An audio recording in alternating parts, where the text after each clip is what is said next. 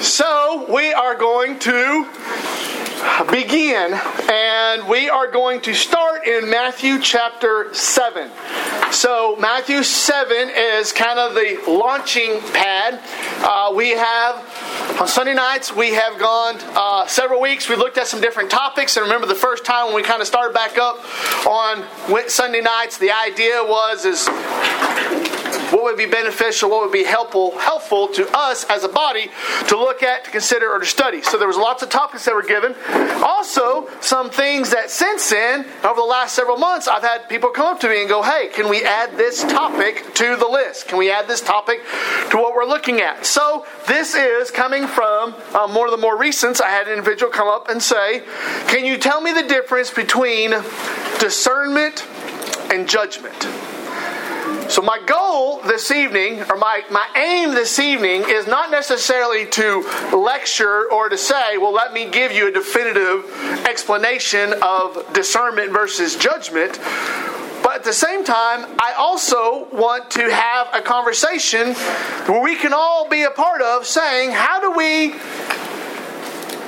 how do we define judgment versus discernment? So let me. Some of you may be going, well, what, what's the difference? All right. So let me give you. Let me give you a couple scenarios to kind of maybe get the, the brain the brain fluids moving, and then we'll step into Matthew seven and some other passages. So I go into Bev's. You're sitting outside Bev's. I walk outside of Bev's, and I have got a box of Blue Mountains with me.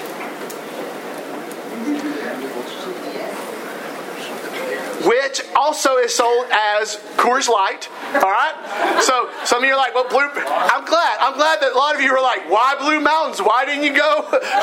why didn't you go with Keystone?" I mean, I'm glad that uh, I had some blank looks there. Okay. So let's say I walk out of bed and you see me, and I have got a box that says Coors Light on the side of it. We're talking about wisdom versus discernment, man. I, you came in just at the wrong time, and I don't want to, I don't want you to be like, "What's he doing here?" All right. So I walk out, and I'm walking out of bed, and you see me, and I'm carrying a box of Coors Light.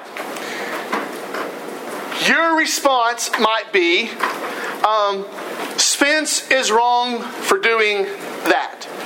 Would that be judgment? or would that be discernment? Well, I, am not. There's not a right or wrong answer. I'm just let, let, just kind of a thought, kind of a thought experiment. Or, or if your response was, that is not a good example. Which would be judgment and which would be discernment? Or let me give you another example you hear me in a conversation and I'm talking to somebody, or maybe I'm even talking to you, and I say the three words known as the, not an acronym, um, but known by the initials OMG. Oh my God.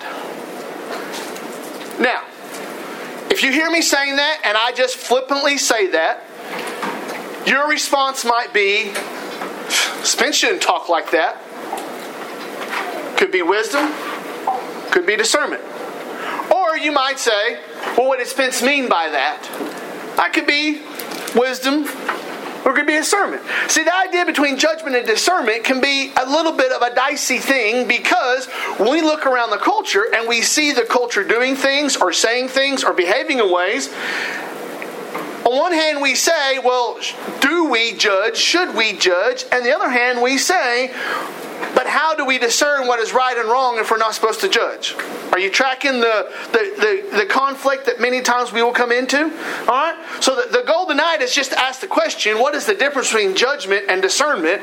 Are they two different things? And are there biblical or scriptural guidelines that we should adhere to when it comes to judgment versus discernment? Okay? So this is kind of a this kind of a thought experiment, uh, a, a, brainstorm, if you will. So if you have ideas that I'm going to put out, I would love to hear your ideas because this is still something that even me, I'm trying to formulate. I'm trying to think on how to articulate. You know how sometimes you can have ideas in your head and you kind of got to uh, you kind of are comfortable with the idea in your head, but then when you try to explain it, it just kind of. Blah, blah, blah, Okay, I'm the only one. Okay, that's fine. That's cool. But you know, but sometimes it, it makes sense in your head until you try to say it out loud, and then it just kind of comes out as mashed potatoes. So sometimes with some of these things, um, I, I, want to think about it. I want to I want to ponder on it. But at the same time, it also helps to kind of work through some of these in a setting like this where we can get feedback. And so um, I'm not trying to take as strong of a stance as much as to say, let's think about this as a collective group. What is the difference between discernment and what is the difference between judgment? Where is the line between being judgmental and being discerning? That's the overarching question that I that I'm asking tonight. So you're in Matthew 7, all right? Matthew 7. Um, this let's look at judgment and let's look at judgment from the negative lens. We're going to look at it from the positive lens, but let's first look at it from the negative lens. So in Matthew chapter 7, Jesus is speaking. If you have a red letter edition, probably um, except for the titles of the passages, pretty much every verse is going to be in red, right? So, what is the context of Matthew seven as far as what is what is this known as from Matthew five to Matthew seven? What is that whole body of scripture talked about? Sermon on the Mount, right? Okay, so Jesus, thank you. So Jesus is um, delivering the Sermon on the Mount. So in Matthew chapter seven and verse one, what does Jesus say? He says, Judge not, that you be not judged. For with the judgment you pronounce, you will be judged, and with the same measure you use, it will be measured to you. Why do you see the speck that is in your brother's eye, but do not notice the log that is in your own eye?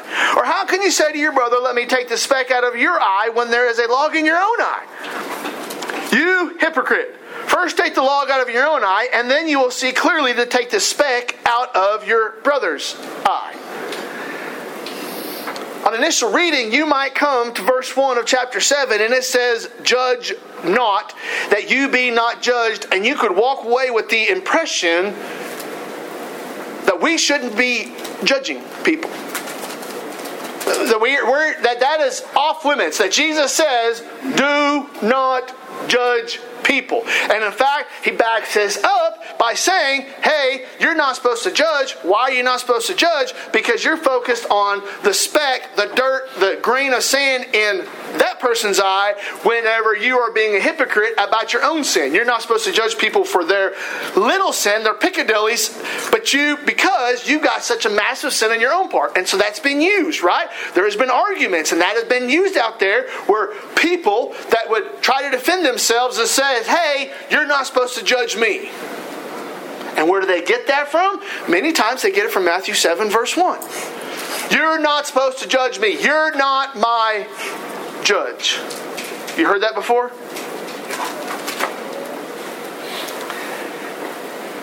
What's your response when they say that?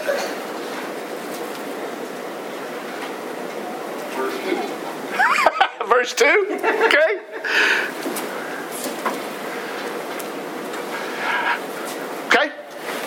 A lot of thoughts in that area. So let's go to another one. All right? Turn with me to Romans chapter 2. We're going to do a little Bible drill this evening, so just make sure. Um, for some of you that like the electronic version, it's going to be a lot easier. Um, takes the takes the finger dexterity out of it. But Romans chapter two. All right. There's another example that I want to look at from the negative when it comes to judgment. Romans chapter 2 and verse 1, Paul writes, Therefore, you have no excuse, O man, every one of you who judges. For in passing judgment on another, you condemn yourself, because you, the judge, practice the very same thing. We know that the judgment of God rightly falls on those who practice such things. Do you suppose, O man, you who judge those who practice such things and yet do them yourself, that you will escape the judgment of God? So maybe on the initial reading, Romans 1, Paul is making a statement. He's trying to make an argument that um, everybody needs Jesus. Romans chapter 2, he's talking about the judgment of God that comes to every single person. And then Romans chapter 3, he's going to make the case that we all have sinned and fallen short of the glory of God. So we're right here in the middle where Paul is making the case that God's judgment is coming, but in relation to that, he wants to let them know hey, you all are doing the judging, and do you not think that God will judge you for judging?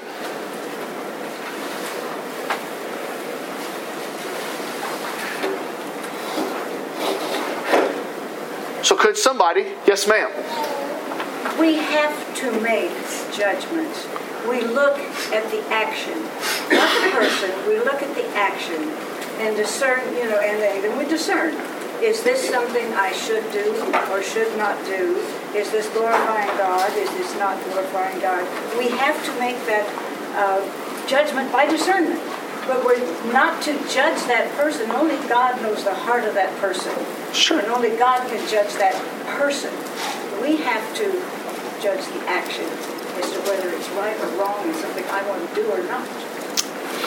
I agree, and we're we're going we're moving in that direction. so don't please don't think that oh Spence is going off the rails. We're going to start with the negative, okay? What I'm trying to do is I'm trying to kind of get your is there hackles, cackles. What do you say, Jaylene? Hackles. Trying to get your hackles up, trying to go. Is he trying to make an argument that we can't judge people? Is he trying to do this? No, I'm just trying to get you thinking about okay so this is what the bible says these are two examples that if you took just you took that on face value just that passage a standalone passage you extrapolated that you took that out you brought it over here and you read it you could read that in a contextual way that tells you be careful do not judge because you will be judged for judging people so that's a negative representation. That's a negative picture. But then let's think about a positive. The positive side of judgment. So you're in Romans, keep going to your right to 1 Corinthians chapter 5. 1 Corinthians chapter 5. This is one of the reasons why I find Scripture so absolutely fascinating.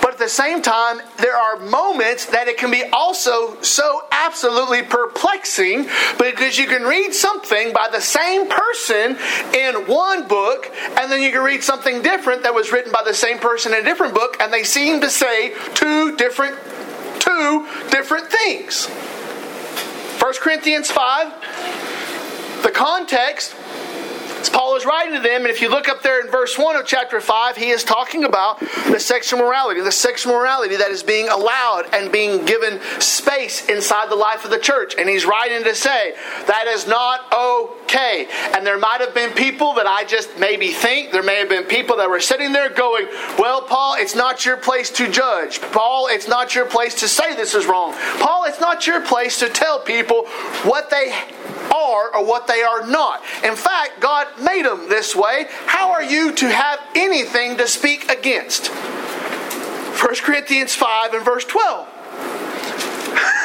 Paul says, For what have I to do with judging outsiders? Is it not those inside the church whom you are to judge? So he's saying, yes, you don't necessarily go out on the street corner and just look at everybody and go, bad, bad, bad, bad, lost, lost, lost, sinner, sinner, sinner, going to hell, going to hell, going to hell. He says, but, but, inside the church, aren't you supposed to judge inside the church who is being faithful, who is not being faithful, who is being obedient, who isn't being obedient? So it's like on one hand, one passage says don't judge, and on the other hand, the passage says we are supposed to judge. What do they call that? A, a paradox? A, a juxtaposition, maybe? It gets even a little bit more complicated because you get into chapter 6, and Paul is going to pivot the conversation and he is going to talk about lawsuits amongst believers. And he says this in verse 3 well, la, la, la, let's go back up to verse 1 and then finish at verse 3 for the sake of context. So he says in verse 1 When one of you has a grievance against another, does he dare go to the law before the unrighteous instead of the saints? Or do you not know that the saints will judge the world? And if the world is to be judged by you, are you incompetent to try trivial cases? But then verse 3 Do you not know that we are to judge angels? So, in a positive sense, Paul is saying, hey, Mr. and Mrs. Believer, do you not realize that we have a greater standing than the angels and we are to judge angels? Now, you might stop and you may say, okay, well, Spence, how is that going to work? I don't know. I, I don't have a clue don't have a chapter verse that goes into how we we lay that out because you know in my mind if you're an angel in heaven um, you probably got your stuff together I don't know what I'm going to judge you on as being a person on earth that sinned against God, that was the reason that Jesus died on a cross, that um, is a glory stealer and a selfish, prideful person. And here you are in heaven with God, bringing glory and honor to God for all your life, for all eternity. I mean, what am I judging you on? That makes sense? It'd be like me going to the Major League Baseball park and giving an evaluation to the Major League Baseball players. Didn't God already judge the angels? And that's when he cast the third down? There is a judgment, yes. So when Satan rebelled against God and he um, recruited a third of the angels to rebel against, and yes, God did judge Satan and cast the third of the angels down to the earth. Yes.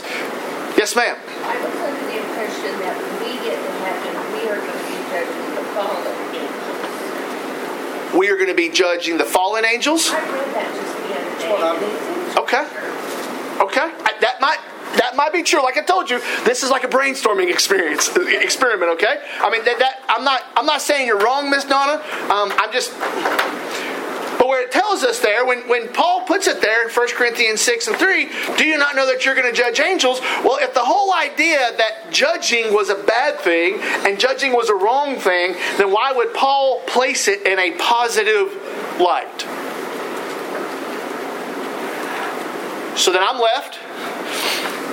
I'm trying to be a Bible student. I'm trying to look through God's Word. I'm going to try to say, well, should I judge or should I not judge? Is it okay to judge? Is it not okay to judge? Where should I be? So when someone looks at me and goes, you shouldn't judge me, judgment is a sin. Well, are they right or are they wrong? And how do I respond when these moments come? So, how do we know judgment versus when a judgment is positive or when a judgment is negative? So, let's leave judgment over to the side. I type in discern into my search bar of my computer software for my Bible computer software. I plug in discern, and what it will do is it will search the entire um, English Standard Version Bible for every time the word discern is used. Now, it's not going back to the original language, it's just looking for the English translation. So when I plug in discern, it brings up 15 different entries throughout the entire Bible where you see discernment used. I go through those 15 different entries, and um, there is only. Um, one that was specifically specifically addressing our discernment. The rest of them talked about discerning the hand of god discerning the will of god discerning something else. So um, when we use the word discernment I, I don't think it's a bad word but i don't want you to think well spence why can't you take me to a verse that talks about discernment in a judgmental way? Because i am not finding where the bible shows the contrast between judgment and discernment. I think it's something that we in a contemporary mindset, we hold the two and we can see the difference in the two. But that's not a, a, a principle that I see clearly in Scripture. Does that make sense? So if you're looking for, well, let's see what the Bible says about discernment, uh, let's go back to Matthew chapter 7. Because I think Matthew chapter 7 and the following passage is going to talk about discernment. While it doesn't use the word discernment, I think the idea of discernment is at play in Matthew chapter 7. So we think about discernment, we see there's both positive and negatives, and so we, we find ourselves going, okay, Spin, so they're both there, so which one do we where do we land? Where do we stand? Um, where, how do we see this? Is judgment a good thing or is it a bad thing? Is it something that we're supposed to do? Is it not something we're supposed to do? And then what about this idea of discernment? Well, you get to Matthew 7 and verse 15. Still Jesus, still Sermon on the Mount, still red letters. And he says, Beware the false prophets who come to you in sheep's clothing but are inwardly ravenous wolves. You will recognize them by their fruits. Are grapes gathered from thorn bushes or figs from thistles? So every healthy tree bears good fruit, but the diseased tree bears bad fruit. A healthy tree cannot bear bad fruit, nor can a diseased tree bear good fruit. Every tree that does not bear good fruit is cut down and thrown into the fire. Thus you will recognize them by their fruits. Now, it doesn't say discernment anywhere in there, but the idea that I take away from that is Jesus is saying that when you're going down the road, um, you can look at the fruit of people's lives and evaluate or discern the condition of their lives. Buddy Jackson was a retired pastor. Um, in the area around Zanice, and uh, he and his wife Missy um, came and, and, joined the church. And you know, and if you're a young preacher and an older, seasoned, retired pastor comes and joins the church, it can be intimidating. You can think to yourself, he's going to constantly be evaluating me. He's constantly being going to be critiquing me. He's constantly going to be telling me the things that I'm doing wrong. And quite the opposite happened. He was the most encouraging, generous, gracious person that I can ever imagine. And one of the things that I remember him saying over and over again is that there there is nothing wrong with being a fruit inspector. And the idea went back to here in Matthew chapter 7.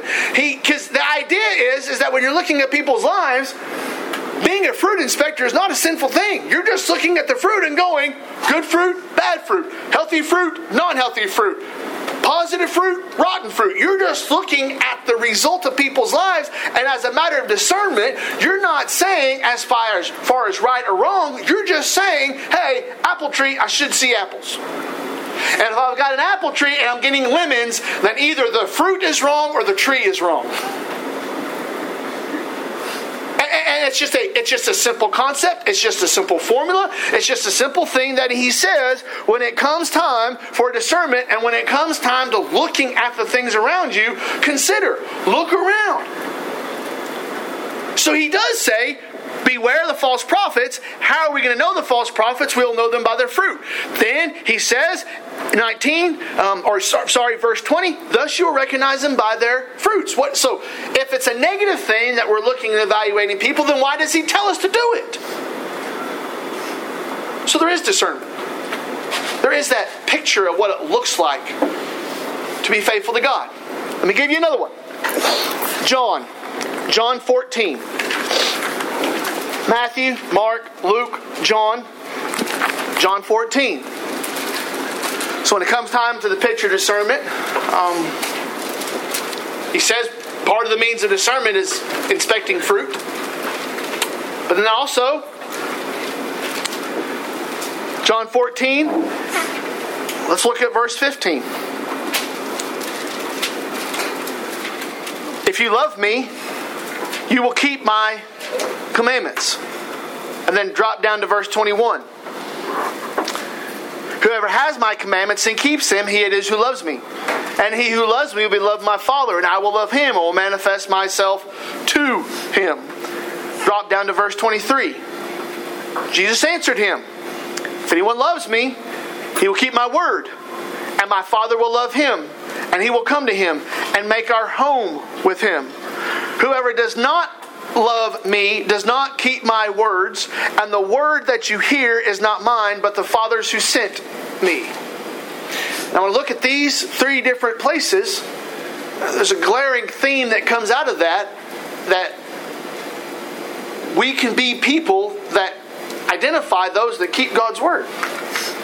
Right? I mean, he says, if you love me, you'll keep my word. If you keep my word, there are blessings that come. If you do not keep my word, you do not love me.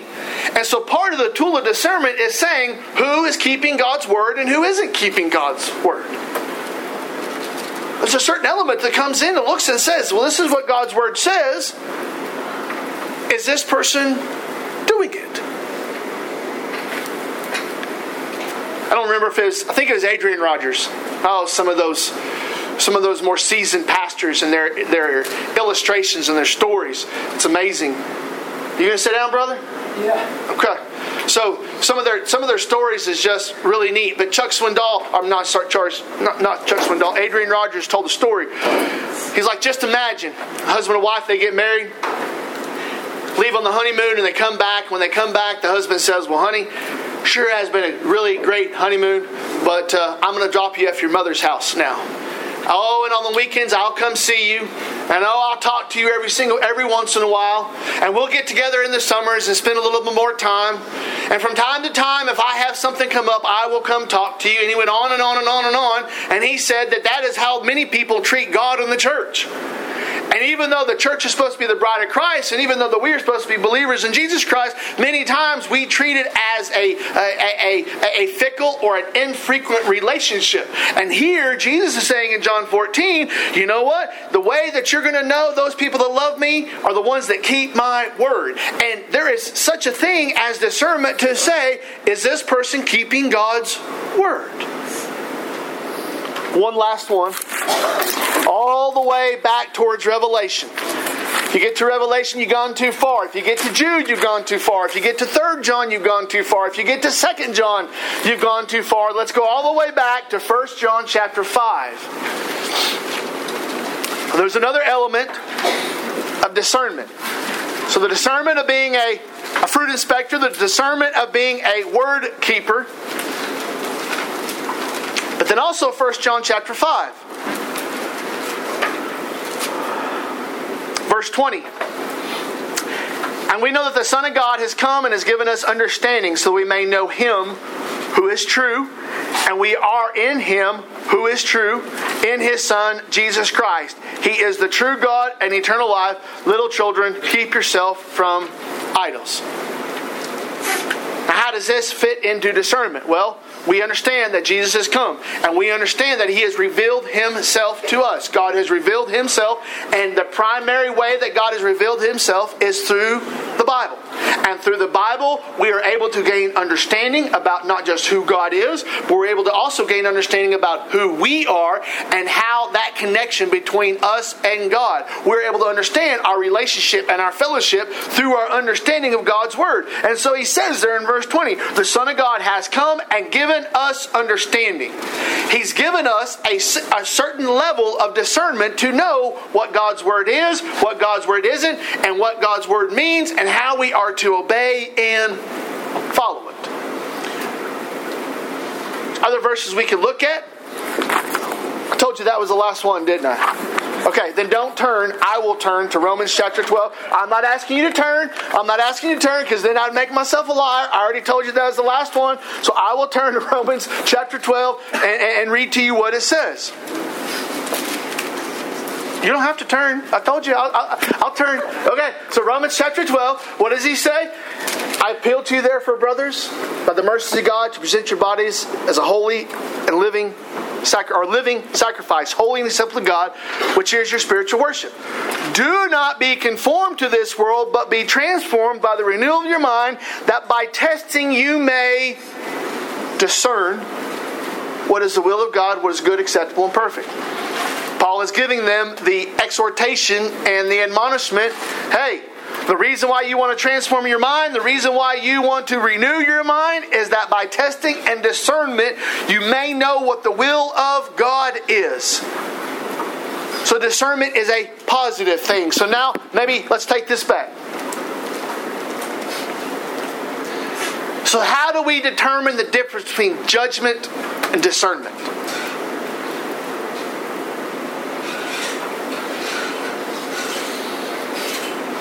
Dictionary.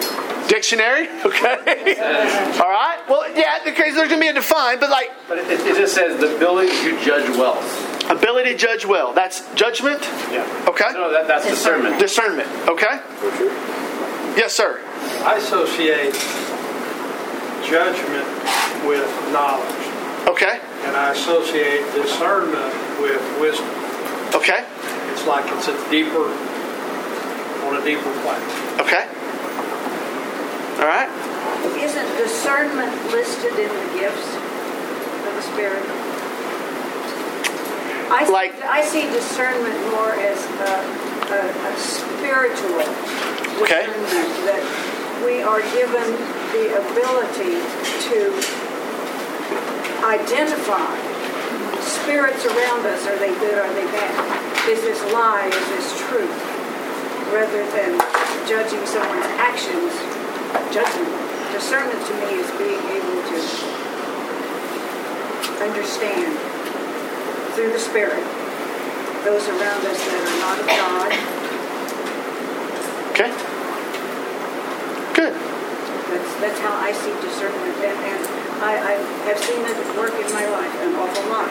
Yeah. God has given me that to discern this is not what I want to be, what I want to do. This is not right. This- Right. I'm, I'm being lied to. Sure. Okay. Yes, ma'am.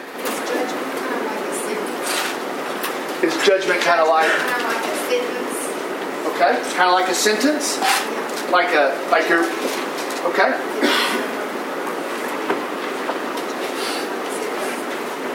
All right. Any other ideas of the difference between judgment and discernment? I kind of see discernment as just being able to tell what is true and what is false. So spiritual discernment would be able to tell what is true and what is false spiritually, where judgment is more pointing it out type thing. All right. Heart. Heart. If I go back to your original example, I see you with your Bud Light, glad with Bud Light, but.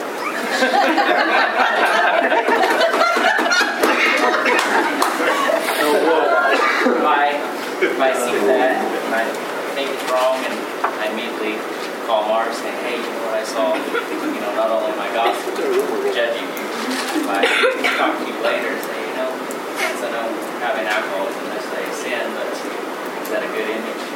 Sure. Sure.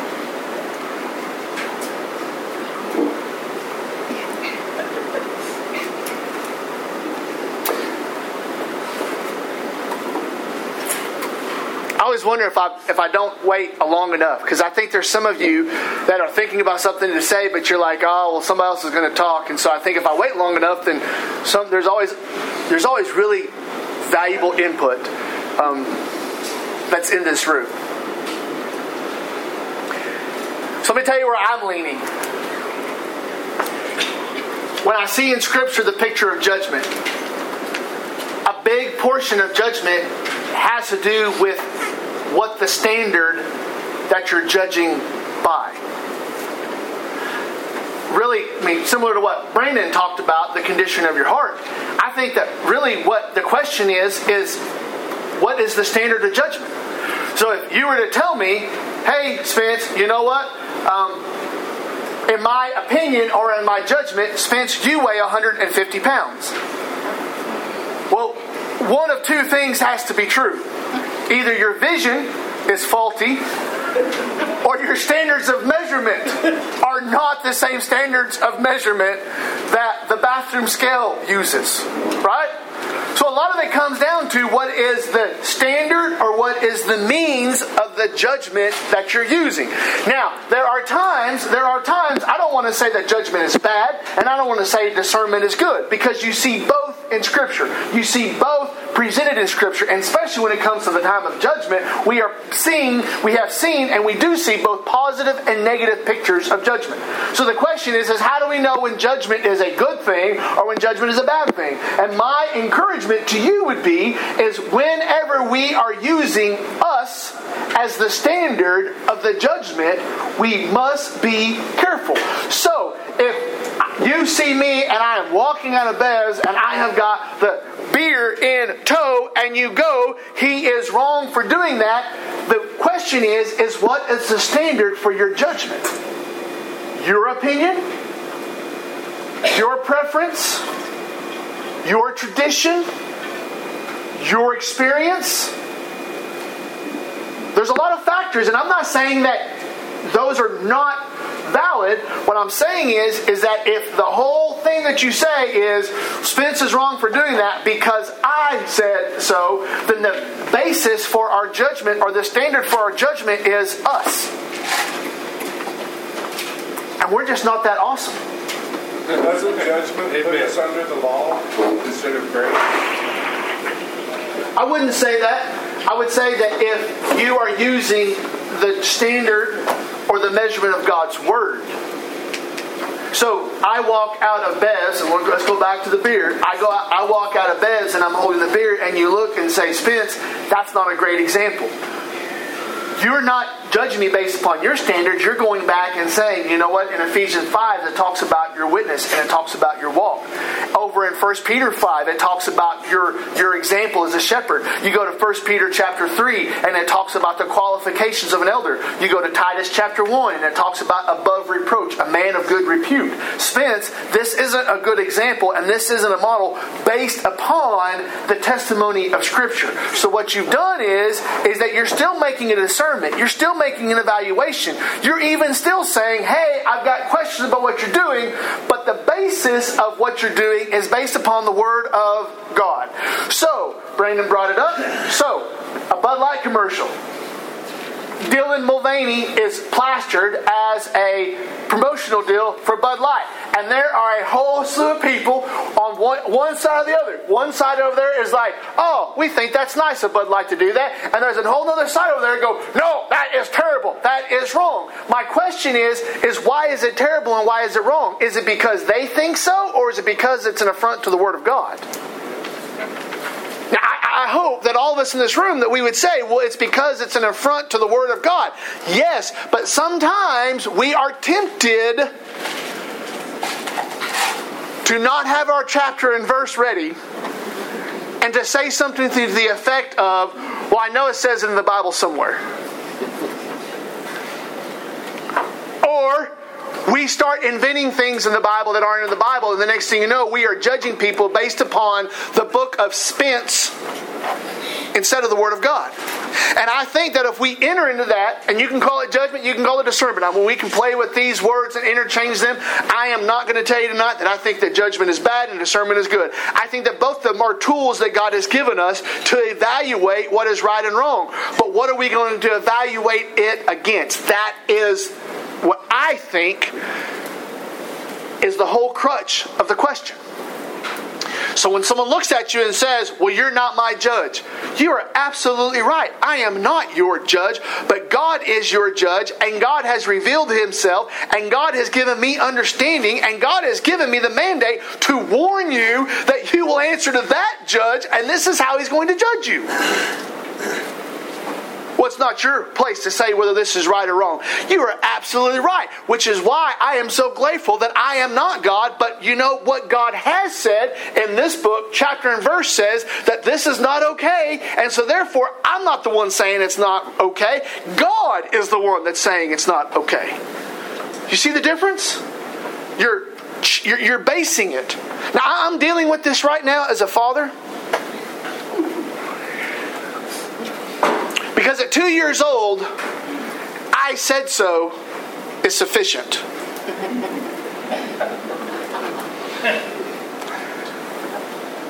Fifteen, thirteen, and 12, they don't consider that to be sufficient.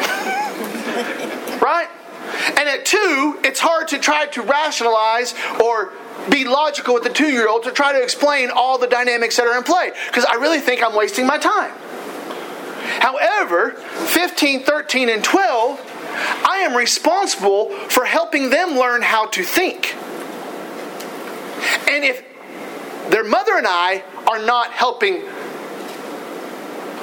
groom, we can use the word too. We, if we're not helping groom the way that they think, there are other other godless forces out there that are more than happy to come in and help groom them in how to think.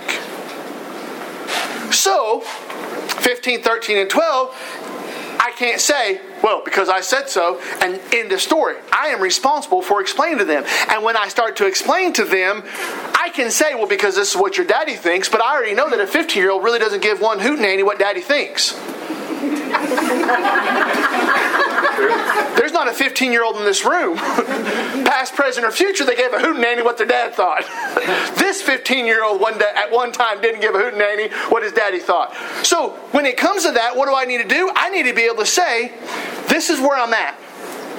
Agree, don't agree, like it, don't like it, but this is where I'm at, based on not the opinion of me, but based upon the opinion of God Word of God. Now, there's some things that you may say, well, you know what, and, I, I've heard this, I, I'm, I'm getting this on a regular basis. You may say, well, that's not in the Bible. Yes, but at the end of the day, it gives me the mandate as the parent to train the child, right?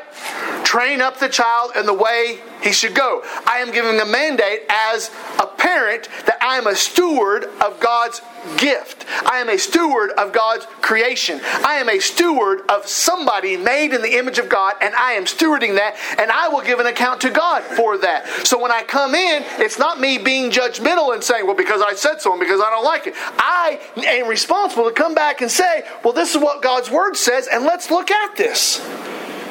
Now, I'll be honest with you, it's a whole lot easier to say because I said so. And there's a lot of Christians that are walking around this earth saying, that's wrong, that's wrong, you shouldn't do that, boo on you. And when someone says, why? Well, because I don't like it. I think that's where they get the judgmental hypocrite label. So as I'm working through this and I'm thinking through this, my mind goes to, well, what is the standard? What is the basis for the measurement? So the question, how, where's the line between judgment and discernment? What's the difference in judgment and discernment? How do we how do we decide between the two, between judgment and discernment? Where I'm at tonight, discernment is used in the process of judgment. Discernment says, what does God's word says? Say. What does God's word say? What has God revealed? What has Christ modeled? What has the church practiced? All of these things that we look at as a way of discerning then we use that discernment to filter in and be inputs into us making a judgment. If our method of discernment and our means of discernment are faulty and unbiblical, then our method and our means of judgment will be faulty and unbiblical. The day is now. We can't say the day is coming. The day is now that we have an opportunity to stand up and say, God says no. We're there. It's not something on the horizon that we're beating the war drum saying, "Oh, it's coming, it's coming." No, it's it's here, it's now. And when we do this, we must be we must be in a position to say, because of God's word, this is where we stand. And if they say, "Well, that's being judgmental," that's being biblical. If they say, Well, you can't judge me, I am not judging you. I am telling what God says about this situation or this circumstance or this behavior or this attitude. But yet, when we come at it and say, Well, I don't like it because of what I think, we're setting ourselves up for hypocrisy and a heart that is not where it should be and a heart, then, then God will say, So you're wanting to call them into account for what they're doing when you're guilty of the same thing. Ignoring me, not yielding to me, not trusting in me, not representing me. Thoughts, pushbacks,